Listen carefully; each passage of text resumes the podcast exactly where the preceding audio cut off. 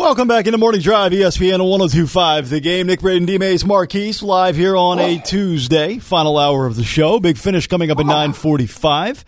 Chris Mason will join us coming up at uh, 930 this morning. Predators tonight against the Sharks, Bridgestone Arena. Preds a healthy 160 favorite tonight. Uh, but we will get back to the big stories of the day uh, from yesterday because the Titans continue to be the gift that keeps on giving. We will uh, we'll get to the left tackle again, but the news yesterday was, you know, would they in fact move on from Cairo Santos? They have indeed cut Cairo Santos. Cody Parkey, former Bears kicker, former Eagles kicker, former Auburn Tiger, in town should be the guy filling that void. Uh, he's not any better than Santos, but as we said to start the show, a necessity, uh, really a, a necessary move. Where do you go though? I guess you know, Nick. I know this is what you wanted, and I don't have, really have a problem with it. You got to move on from from Cairo Santos, but like, what are the odds you just sign a guy here in the next week or two? You know, whether it's Parkey or whoever, and like he's just he's good. Like, what are the chances that that's going to happen? Very slim. And so I don't. Where are you just stuck? But with we're only going to need him for like what three weeks? Yeah, I think suck Succop's scheduled to come back around week eight, nine, or ten, somewhere in that range. So you- you're right. You only need him for you know three, maybe four games. But if you lose three games because of that, Oh, that- sure. that'll cost you a playoff spot. Yeah, um, you know, but Vrabel said it. I mean, it's you gotta do something because you can't walk in that locker room and talk to those guys and not make a move after that loss. This has been a, a, accumulation of, of of things, and it wasn't just the four field goals. He hadn't been that good this year. Period. Um, and you know it's a struggle for the Tennessee Titans to score. Um, you know it's yeah they need to be better once they get in that red zone. They they need to score touchdowns instead of field goals. That's just I mean every NFL team wants to do that. Um, and it seems like field goals are getting harder and harder to kick for some strange reason. It's not like they, you know, made the um, you know, they they took the length of the goalpost and, and, and, and shrunk it, or they made the footballs bigger. Um, it's just for some reason, you know, they, they hadn't been able to kick field goals the way they, you know, the way you usually see kickers kicking field goals. It's like, okay, back in the day, you know, it just seemed like a 30 some yarder was just automatic. You know, not to say that they made every one of them, but you never looked at it and said, man, I wonder if he's going to make that 35 yard field goal. Now you look at it and you like holding your breath, like, man, is he going to make this? Even at PAT, is he going to make the PAT? Um, did anyone ha- did anyone have faith that Cairo Santos was going to make that PAT on Sunday? No, I was shocked when No. went through. yeah, I mean, To be and- honest. and that's the that's the state of the NFL right now, where things are not automatic. Things that used to be automatic with kickers are no longer automatic. And who's to say that this guy that they bring in, whoever it is, will be able to hold, you know, hold the cup until uh, Succop come comes back? No, we we don't know. Probably not. You know, he might end up missing three or four field goals Right. again. Then what do you do? Are, are we in a place where we just have a quarterback issue right now in the NFL where they're too hurt, they're too injured, and they're there's not enough options? And the same thing with kickers. Like Gostkowski's injured for Indianapolis. Vinatieri is now falling off the map because he's just too old. Um, you know, I, like I look at the list of best kickers in the NFL, and it, it, Greg Zuerlein, Justin Tucker, okay, and then after that, na- name me a great who. Like, are there great kickers? Are we in a period of time where we have bad kickers? I, I can't tell. That's why I said it, it seems as if, and, and it could have been this way, you know, years ago. I don't know. But it just seems like the kicker position, it's become a little bit more difficult. I don't know why, but it's become, again, I don't, they hadn't taken the width of the, of, of the goalpost and made it shorter. They hadn't done that. It's just, these kickers are not as automatic as they used to be. There are a few that are. Um, you know, New England's kickers hurt, so you pull him out. Then Adam Vinatieri, he used to be automatic. He's not automatic anymore. Uh, Justin Tucker, I mean, even the field goal he made, it seemed like it was about to be, it was, he was going to miss it, miss it, and then it kind of hooked back right again. So things that were automatic back, you know, five, ten years ago doesn't seem automatic anymore. Sorry, I was just looking at, at field goal per, extra point career percentages, right? And Justin Tucker is number five all time, ninety nine point six. there are two guys, by the way, that played for a few chunk of years that are that were hundred percent. But uh, you know, Rian Lindell, remember him? Yeah. um, Buffalo, right? Ninety nine point eight percent extra point percentage. But you got to go down a ways to get to more active names. Now the difference is the numbers drop from like ninety eight to ninety nine. Like you go from ninety nine to ninety eight. You know, Dan Bailey's at ninety eight percent from from uh, extra point territory. Stephen Gostkowski ninety eight percent. And, and I just wonder. Ryan Succop is one of the more one of the higher rated active extra Mm-hmm. point guys at 97. Now, I would assume that a large chunk of those came when it was still, you know, at a shorter distance, right? I'd like to know what the new kicker whose career started with the new extra point, what their career extra point percentages are. I still think it's in the 90s, but they're missing them far more often than they used Yeah. to. And and so I don't know. I it just feels like it's hard to find like the Packers drafted Mason Crosby like 15 years ago and they're just Yeah. they're just riding with him. Well, earl earlier this season, the Falcons were dire in dire needs for a kicker, and then they bring Matt Bryant back. Yeah. 40, They signed 43 years old. off the street. Yeah. yeah. So I mean, it, because kickers are becoming more, they're they they are a weapon, um, in this day and age, because you have to have a guy that one can make an extra point because now they've you know pushed the extra point back and it's it's like that's not even automatic anymore. Um, but then you have to have you know a kicker that can kick forty plus you know routinely and you know kickers that and they're paying them more. You know they're not paying them a million dollars anymore, or just under a million dollars. I mean Tucker is getting what five million per He- year. He's getting a lot of money. I think Yeah. it's, I think it's like nine. But So- he- here's an interesting. I, I pulled up field goal career field goal percentage, right? So how accurate you are, which doesn't the rules haven't been changed at all for kickers in, in whatever forty years. Uh, in fact, if anything, you can't jump over the line, Yeah. right? And so if anything, it's helped the kickers in that sense. Um, Justin Tucker, the, the the top six most accurate field goal kickers of all time in NFL history are all active which means that you know, and then you've got Chris Boswell who's active at number eight, Stephen Hauschka at number ten, Matt Bryant eleven, Dustin Hopkins fifteen. So of the top fifteen kickers of all time, most accurate kickers of all time, like nine or ten of them are active, which means they are more accurate today than they've ever been before in the past. So why is it so hard to find field goal kickers? Is it because we our expectations have been elevated? And as fans, we just expect anything under fifty, you should make it.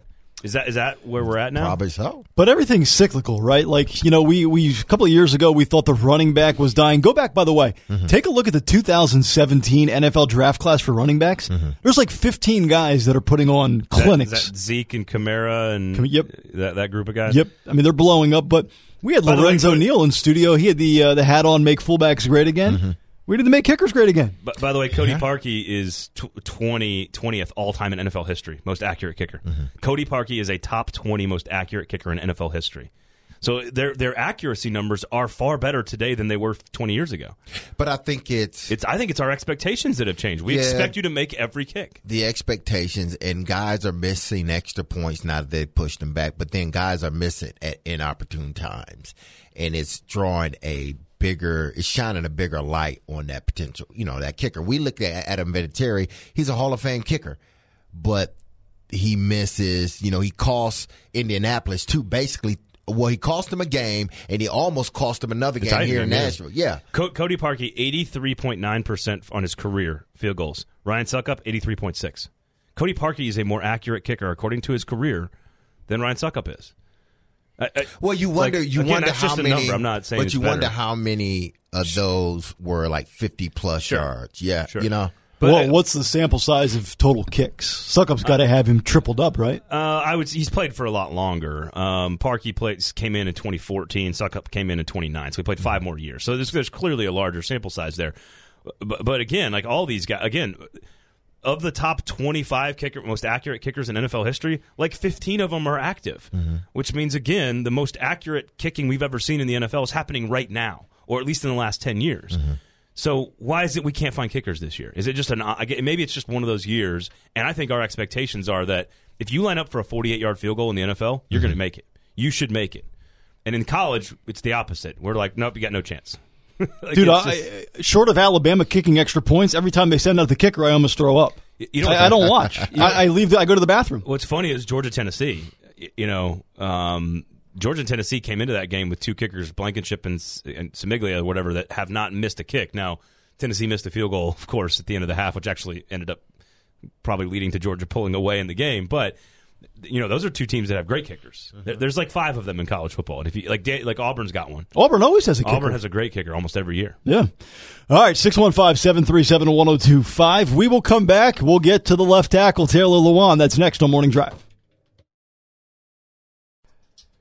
Chris Mason coming up at the bottom of the hour, the big finish at 945. But one of the big stories of the day that we spent the first two hours of the show discussing uh, and taking a lot of phone calls on is Taylor Lewan and his use of social media. Now it goes back to Shaq Lawson of the Bills, you know, running his mouth post game after the Bills beat the Titans on Sunday.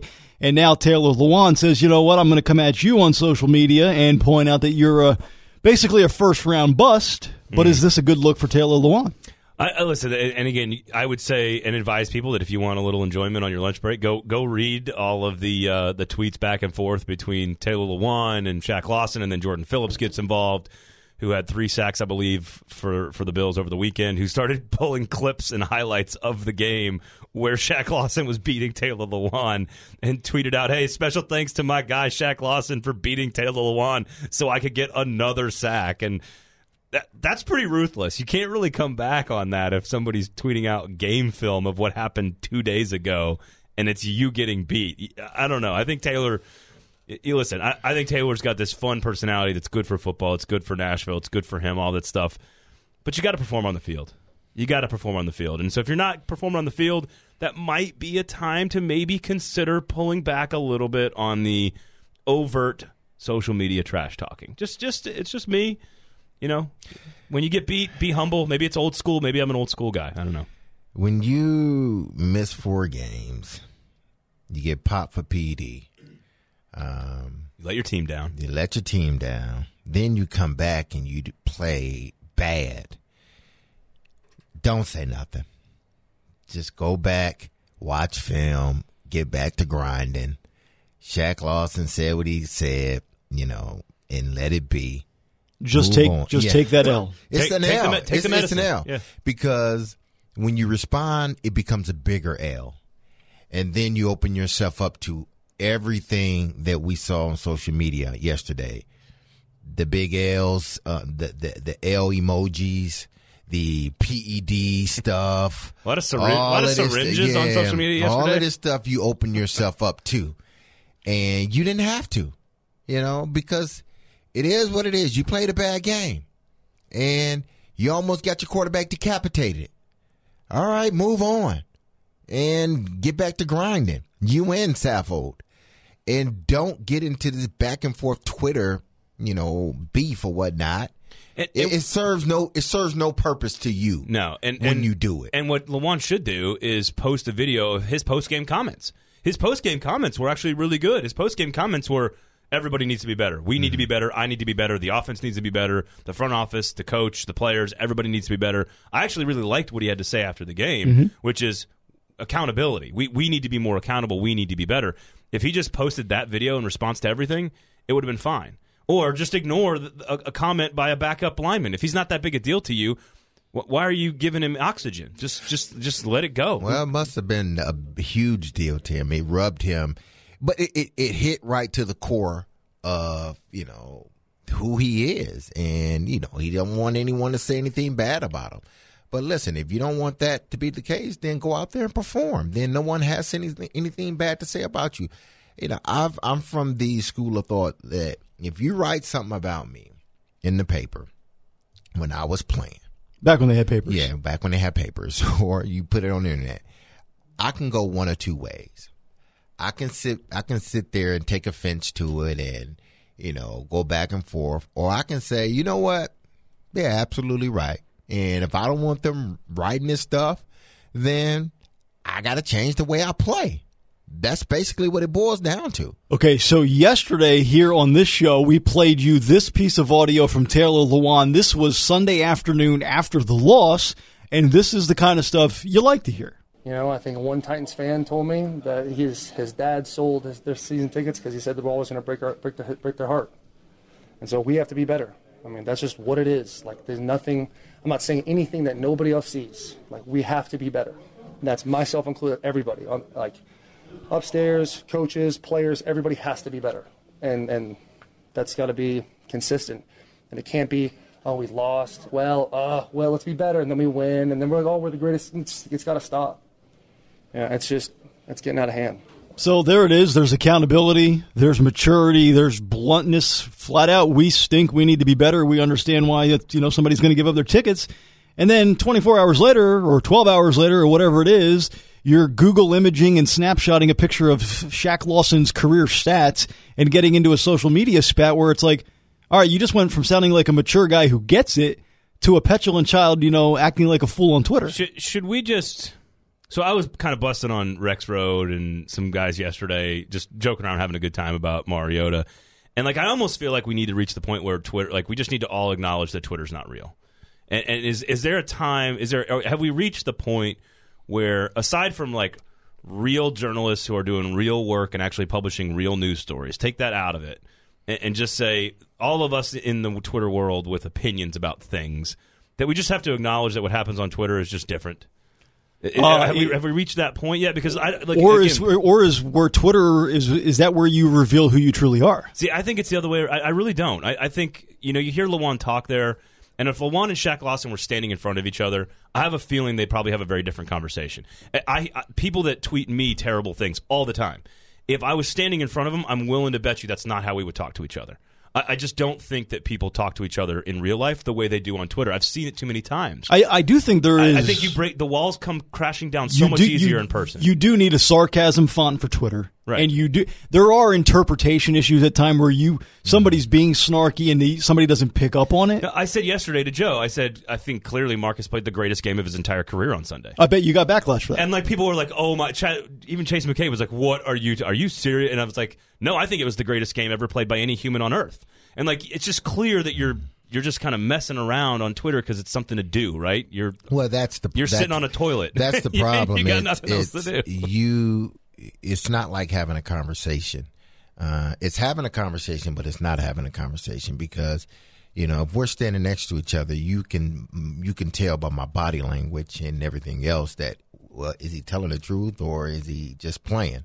Um, on Twitter, that is not the case because you can put out a tweet and be completely planned and you can't get to your explanation fast enough before somebody takes it, screenshots, and they say, "Oh, look at what he said," and you were just in the midst of saying, "Ha, just playing," you know, whatever the case may be, but they don't see that tweet because it doesn't come in a form of you and I having a conversation in, in front of one another, and you can see my demeanor, and you can see, oh, he's just playing. I, I know he's just playing, but that's where we are at in this this this social media world because people do use it as a form of communication whether they are whether they are being sarcastic or whether they are not being sarcastic they use it in such a way where they're trying to get a message a point, point across because I've always said there's always a hint of hint of truthfulness in what someone says whether they are playing or not there's always a hint of truthfulness in it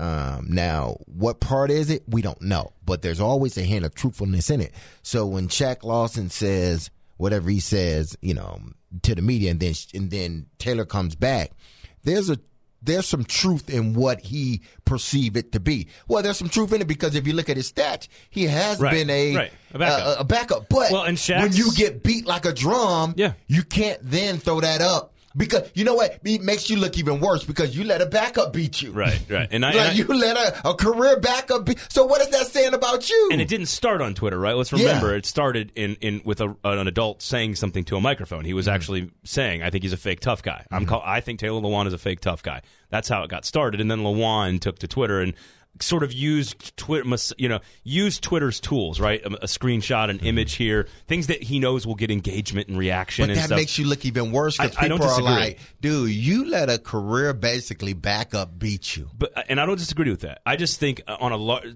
pulling back from Lewan and Lawson yeah. and sort of talking Twitter in general, I don't believe that you know we, we, as radio hosts deal with a lot of people on Twitter that say terrible things all the time, right? Like they they'll just they'll just say whatever they want. I think in real life, there's no way that those people would say those things to our faces. Just like I would never say. Now, I, I don't really attack people on Twitter. It's, it's, I try to stay away from that kind of stuff. But you know, Nick, you'll go after people a little bit harder on Twitter than I do.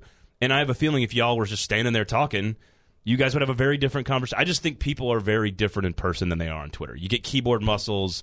You know, you're in the privacy of your own house. You can just fire off stuff from your phone. Like it, you had a few cocktails at night. Like it's just different. Hey, Tito's Twitter is a different Twitter. But it's it's different than if you were standing talking to someone who disagreed with you about a, a particular sports topic. You two would sit there and talk and have a very different conversation. So. I think it's the same thing with politics. I think all these people scream at each other about stuff on social media, and then you get them into a room together, and they act very differently to each other. You become more human. You- You're dehumanized on Twitter, I think, to some degree. Coming up next, we will talk with our buddy Chris Mason, Preds TV analyst. He is brought to you by Freeland Chevrolet, and that is coming up next here on Morning Drive. Here's an equation you're really going to like, guys. If you don't like Twitter, I got something for you. It all adds up to big savings. We all love big savings, so let's do the math. Now you can get Xfinity Internet and Xfinity Mobile each for $30 a month. That equals awesome Wi Fi from America's best internet provider and the best LTE on the go. It's the ultimate coverage solution. It's all about the numbers. You can save up to $800 a year on your wireless bill with Xfinity Mobile. Sounds good, right? And until October 27th, you could even get back 250 bucks when you purchase an eligible smartphone. It's basically the perfect equation. Xfinity makes saving simple, easy, and awesome, unlike Twitter. Don't miss out on Xfinity Internet and Mobile, each for $30 a month. You'll get internet now with up to 100 megabits per second download speed for 12 months with a one year agreement, and Xfinity Mobile with 3 gigs of shared wireless data. Go to Xfinity.com slash save big. That's Xfinity.com slash save big. Call 1 800 Xfinity or visit a store today. It requires EcoBill and AutoPay. Internet offer ends 10 19. New performance internet customers only. Equipment taxes and fees extra and subject to change. After agreement term, regular rates apply. Mobile savings compare to Verizon and AT&T plans. Actual speeds vary and may not be guaranteed. 932, welcome back in. Nick Braden, D. Mace, Marquise with you here on this Tuesday edition. ESPN 1025, the game. The big finish is coming up in just about 15 minutes, but right now we welcome in our pal Chris Mason, Preds TV color analyst. He's brought to you by Freeland Chevrolet. C. Mace, happy Tuesday. How you doing, buddy? I'm doing fantastic, buddy. Just uh, cruising the, uh, the freeways of, of Smashville. There you go. So, uh, well, let me just start with this one uh, from the the opposition perspective. Surprised that San Jose comes in tonight 0 3? I am. I mean, you know, I, I always, you know, at the beginning of every season, there's always those surprises where, you know, one team gets off to a, you know, seven and one or eight two kind of start, like Buffalo did last year. They got to a, a, a great start.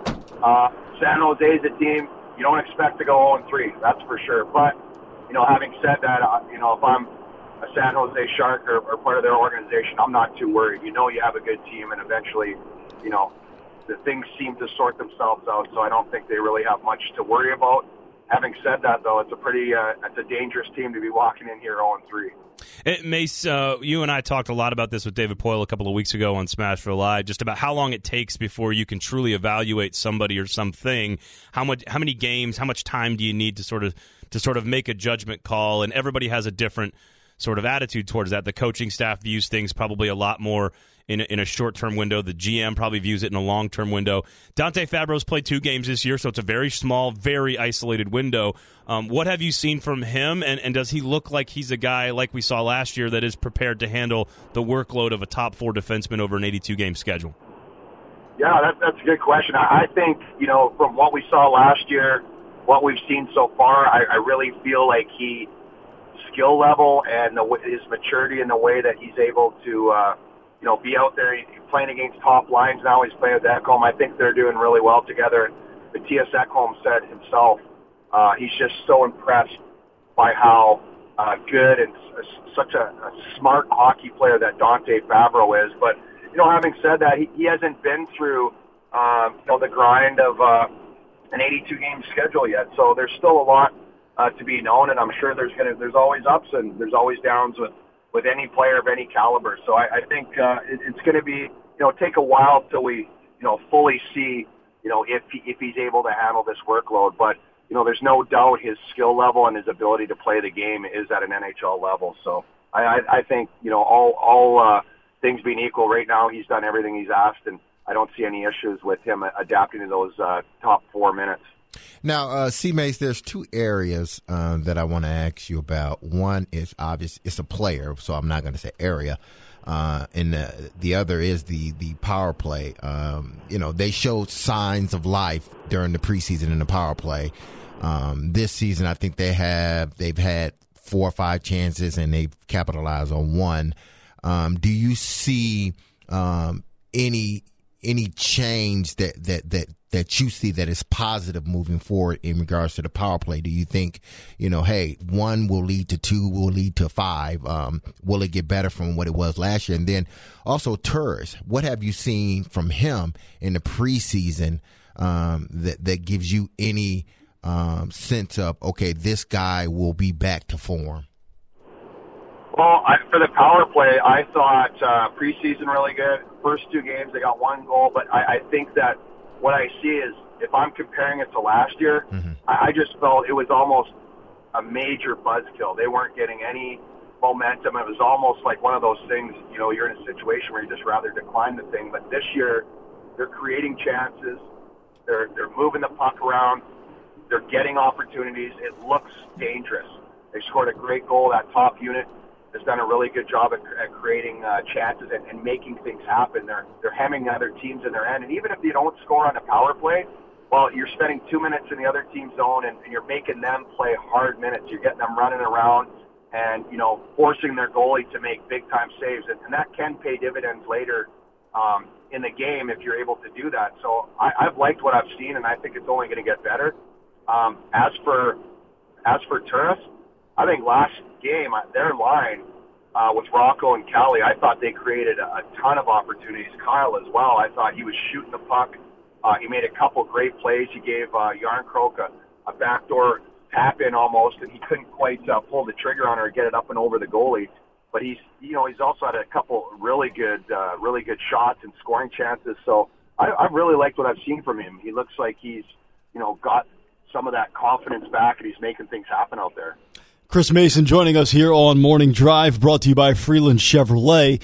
You know, Mace, uh, a couple of days ago before the season started, I think it was last Wednesday, I just tweeted out a bunch of predictions for the season, and I picked Roman Josi to win the Norris Trophy, and I still think he's got a, a legit shot. But all of a sudden, you look at Mattias Ekholm, and we had Darren McFarland on yesterday, and he said, guys, watch out for Mattias Ekholm. He, he's playing some really, really good hockey, and is probably undervalued across the nation around NHL circles nationally is Mattias Ekholm possibly the, the best guy on the blue line that nobody gives any recognition to? I, I honestly, I think he's he's starting to get that because I, I think with you know you had the big four and he was quite often over the last couple of years the last one that people would talk about. You'd always you know obviously PK and Roman and Ellie, and then you talk about Mattias Ekholm. But this, this guy is an unbelievable player, and he's maybe not quite as flashy as some of those other guys, but he gets it done. And I think last year, um, when Subban was out for uh, 20 games or whatever it was, I thought, and he played with Ham Hamhuis, I thought he had the opportunity to to jump up in the play more and take more of an offensive role on that pairing. So, and that, that's when he, he he just put up points. He, he defends well. He's big. He's got a little bit of a a mean streak in him. So in the defensive zone, he's a big, strong guy. He can take care of uh, guys in the defensive zone. But I, I really think that you know with with him playing with Fabbro this year, he's going to take on more of that offensive load. And you saw last game, he had a goal and assist, and um, you know, he, he two goals in the preseason. He just looks really good, and I think people are starting to really know who Mattias Ekholm is. But uh, you know, I, I agree with you on the Josi part. I think if I'm going to pick the guy that's got the best chance of winning the Norris Trophy, I think Roman Josi. You know, all the analytics from last year. Um, he probably should have got a lot more points if the power play uh, was even you know half in the league, he would have been re- really up there in that conversation. So I think he's a he's a good chance uh, to be in that conversation, no doubt. Mace, good stuff as always. We appreciate the time. We'll chat again next Tuesday. All right, thank you guys. You got it, Chris Mason, Preds TV color analyst, joining us as always on a Tuesday at nine thirty, and it's brought to you by Freeland Chevrolet. All right, we will come back. The big finish is coming up next. Final thoughts on the show. We'll get to the rewind, what we learned today, and what is on tap tonight. Stay there. It's Morning Drive. We're back after this.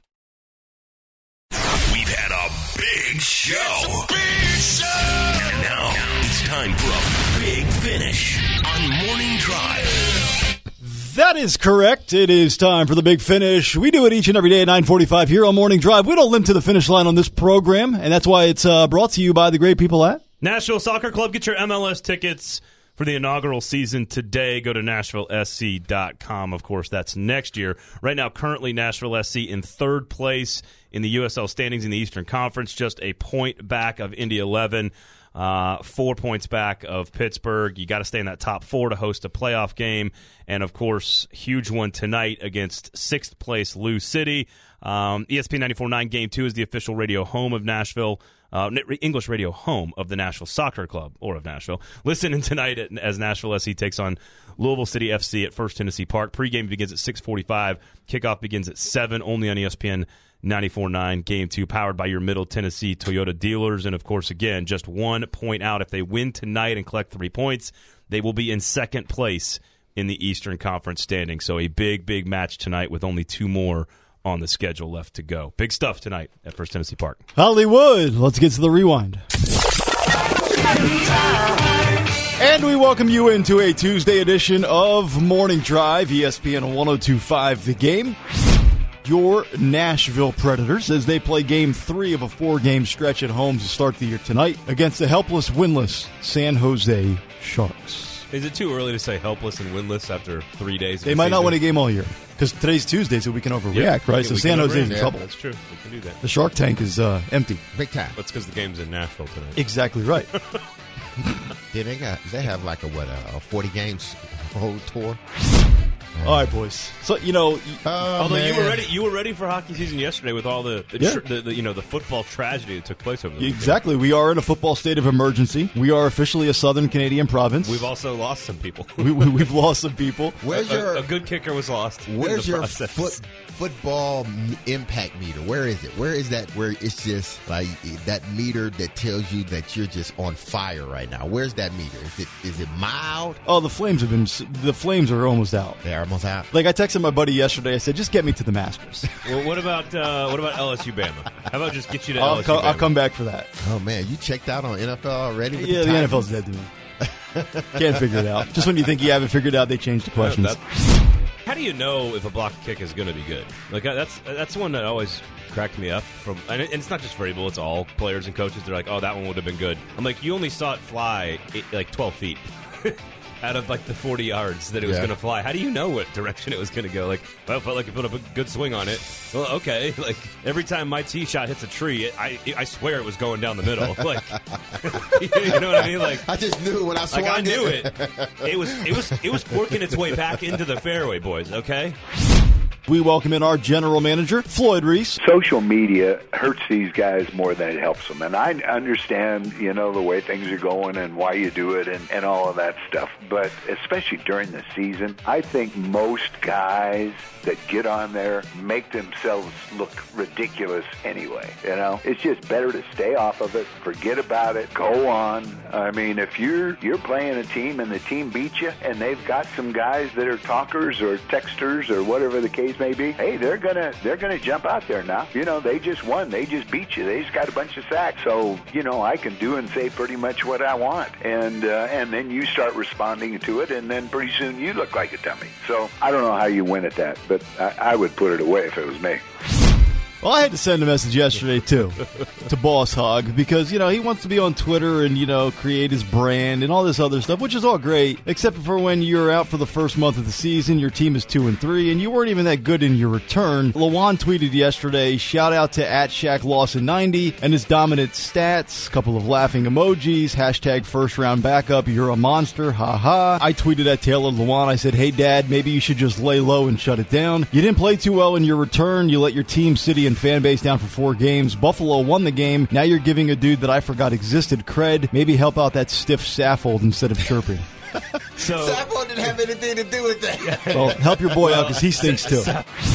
Here's my problem with Taylor. And Taylor's a good player, and I've always and I will always say until he consistently proves me wrong. You can't get suspended four games and then come back and play the way you play and then get on social media and start ragging people. You can't do that. Sit down, lay low, wait till the next game, get your bearings back and go back out there and grind and hustle the way that offensive line is supposed to do. Predators tonight a minus 160 favorite over the Sharks. If you can't listen to the game and you're just sitting at home, you can watch the game nationally televised again, NBC Sports Network, and you know, you'll see the score, you'll see the period. You'll see how much time is left in the period. You'll see face-offs won. Is this is why, is this why You won't see the game? SOGs. Is this why you're going to the Yes, game today? exactly so, right. So you You're- can watch the not- shots on goal. I, I, I think it also is maybe time that you let it go. It's just so hard. Why? why? Because it's just commonplace amongst hockey broadcasts and telecasts to see it, and then you get the random outlier. They do flash it occasionally. Like Yeah. it, it flashes up there occasionally. I'm just curious because it happens. It's not the kind of flashing I like, but you know. As we welcome in Bill Conley, You know, this is not an Alabama, Clemson, and everybody else kind of situation, at least not yet. It certainly could become that as the year goes on. Uh, but right now, you've had LSU playing at title caliber football. You've had Ohio State, you know, those plucky upstarts from, from Ohio looking really good. uh, even Wisconsin, you know, they, uh, aside from, like you said, a bad half basically against Northwestern, they've been what maybe one of the two or three most dominant teams. This has been a, a more wide open field than maybe we expected, and people are leaning into that. D-Mace, do you know there's a round two of Shaq and Damian oh, Lillard? Oh no, it's DJ not. Diesel? DJ Diesel versus Dame Dollar in a rap battle. Me and D-Mace disagreed on. I think Dame Dollar got him on that. Oh, but Oh wait, wait. So which side were you on, D-Mace? he, I was on Shaq's Shaq, side. of course. Yeah, I I was on thought, Shaq. I thought I thought Diesel's hype videos came, when he came, when he first launched his Twitter account were pretty uh-huh. were, were pretty dope. Everybody gon' get his ether. I don't like your I don't like Charles Barkley either. See, I don't know why. I don't know. I love that he throws a ribbon on Barkley. You see, I, I don't think it's fair that he just threw out uh. Charles Barkley's name like that. Shaq killed him, man. That's It's a better. It's a better. they're gonna it's keep better it. They're gonna keep it going. I hope love they it. do. And this is why I but you love want to the know why NBA. they're doing it?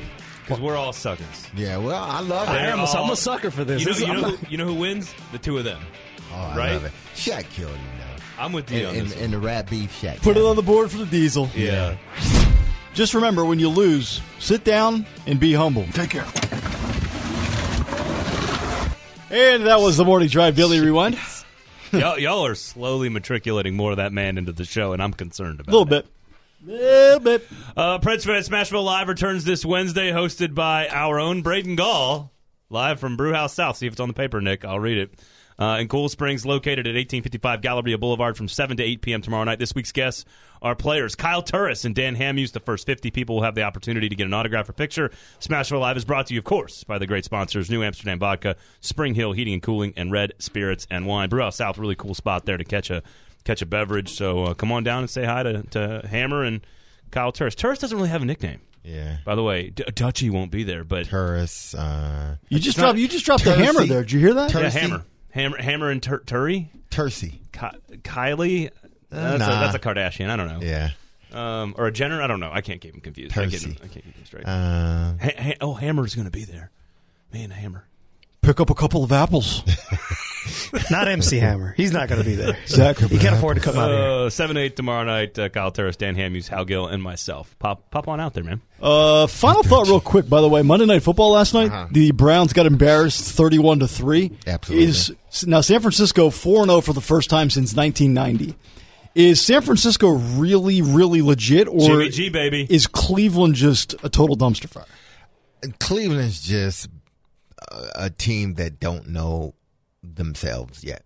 Their offensive line. You think the Titans? I mean, the Titans is bad for sure. Yeah. I like the way San Francisco is constructed. So do I. I, Yeah. I like their coach. They out totally out schemed the tit- the Titans two years ago when the Titans went out there and Jimmy G was making one of his first career starts for the Niners and he just torched the Titans. A Dean a, a, uh Dick LeBeau secondary with a bunch of scrubs. And he's eleven and two, or he's twelve and two, folks, as a starter. Jimmy G, twelve and two. At. Cleveland, um, word to the wise: if you don't want to waste all that talent, get rid of Freddie Kitchens. Wow.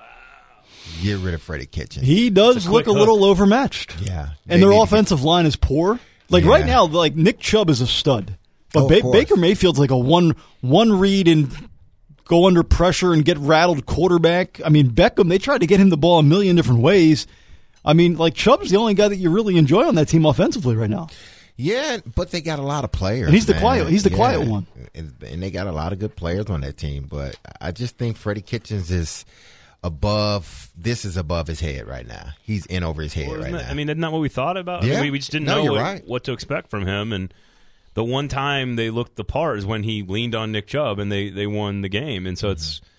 It's hard to lean on your stud running back and, and kind of take the pressure off all the other pieces when your offensive line's not playing well, which is sort of what the Titans need to do with Derrick Henry, and they're not able to because the offensive line isn't any good right now. So You, you know what's interesting too? The AFC North, mm-hmm. that division right now stinks. The Browns have a losing record. The mm-hmm. Bengals are winless. Pittsburgh's been decimated at quarterback, and Baltimore is first place kind of by default. the, Three and two, right? Are they three? and I think three now? and two. Yeah, Titans three win and two now. games, and they're in charge. They're back in control of their own wild card destiny again. Like this, this AFC, other than New England and, and Kansas City, who also just lost to the Colts, by the way, huge win by the Colts. a- it, this whole thing's not going to run away. It's all going to stay tightly compacted the entire year. Well, the bad part about this, if everything stays status quo, no one gets hurt. I can't see Tennessee beating Indianapolis and Indy. Um, I don't know if they beat Jacksonville. Uh, it's they wasted two great opportunities early in the season um, with the loss against Indy and, And- and- the loss against Jacksonville. and Buffalo should have had. I mean, Exactly. two touchdowns taken off the board, And then- where you would have had a lead. Jacksonville. I mean, Indy beats Kansas City. Yep. All right, that's it for us here on a Tuesday. We're back at it tomorrow morning at 6 a.m. Stay tuned. Darren, Donick, and Chase are up next, live from Pete and Terry's Tavern. Have a great rest of your Tuesday. And as one man once famously said when signing off on his social media posts, take care. Bailey DJ Nashville. I love you.